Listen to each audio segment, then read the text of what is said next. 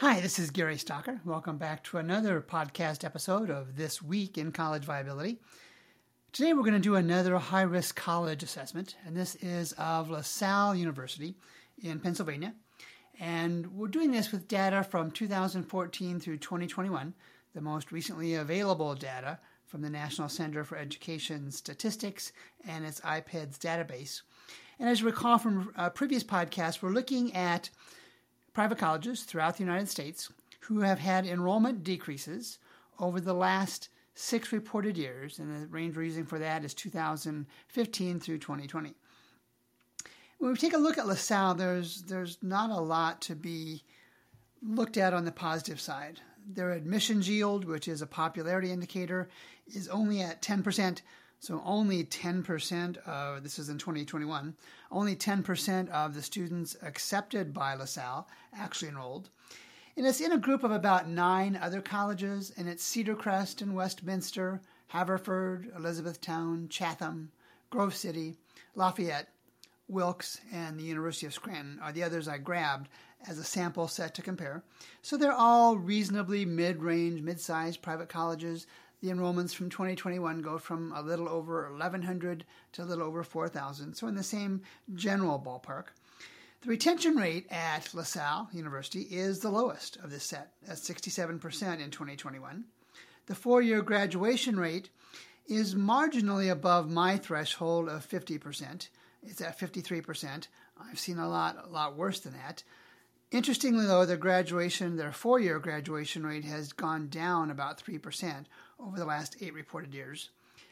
Another tidbit that I found interesting also was the six year graduation rate was at 60%. And of the set of 10 colleges I pulled out of private colleges, I pulled out of Philadelphia, that's the lowest. And again, the pattern is in the wrong direction. It's down seven percentage points over the last five or six years. In terms of selectivity, and that's a good and a bad, but in terms of how selective LaSalle University is, they admit 81% of students who apply. That's not very selective at all, but again, many fall in that category.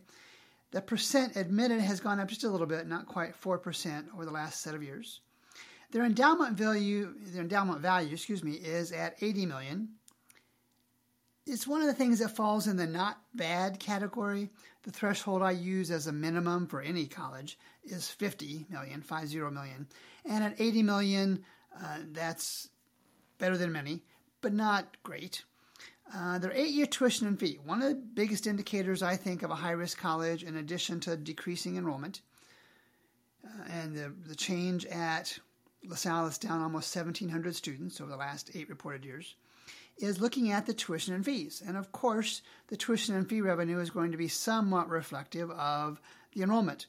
Tuition and fee revenue over the last eight years, from 2014 through 2021, was down almost $22 million.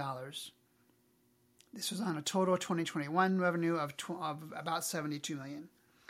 The federal student loans for 2021 averaged about $6,700 it was second only to Cedar Crest. The others had slightly lower federal student amounts. Then we get to the factors that are kind of inside baseball numbers. But let's talk about the unfunded institutional grants. In 2021, LaSalle University provided not, just a little over 39 million in unfunded institutional grants.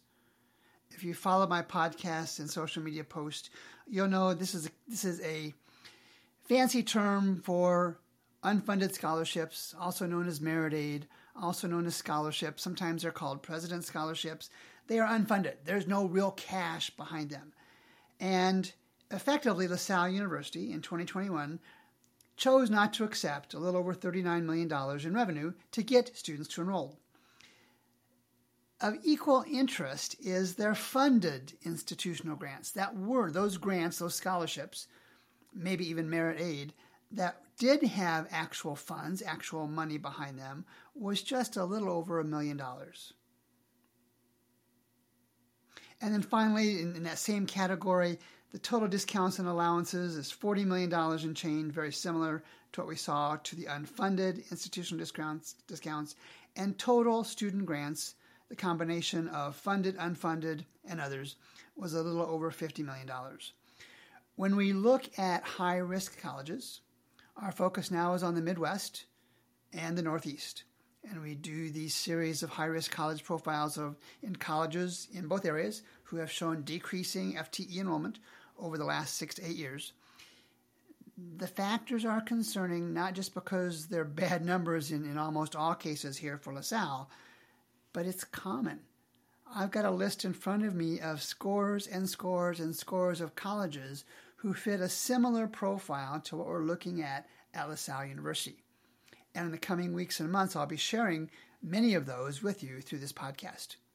If you have any particular any particular college you'd like me to profile, uh, go ahead and respond to the link that I have in the description down below on this podcast, and I'll be glad to add that to the list.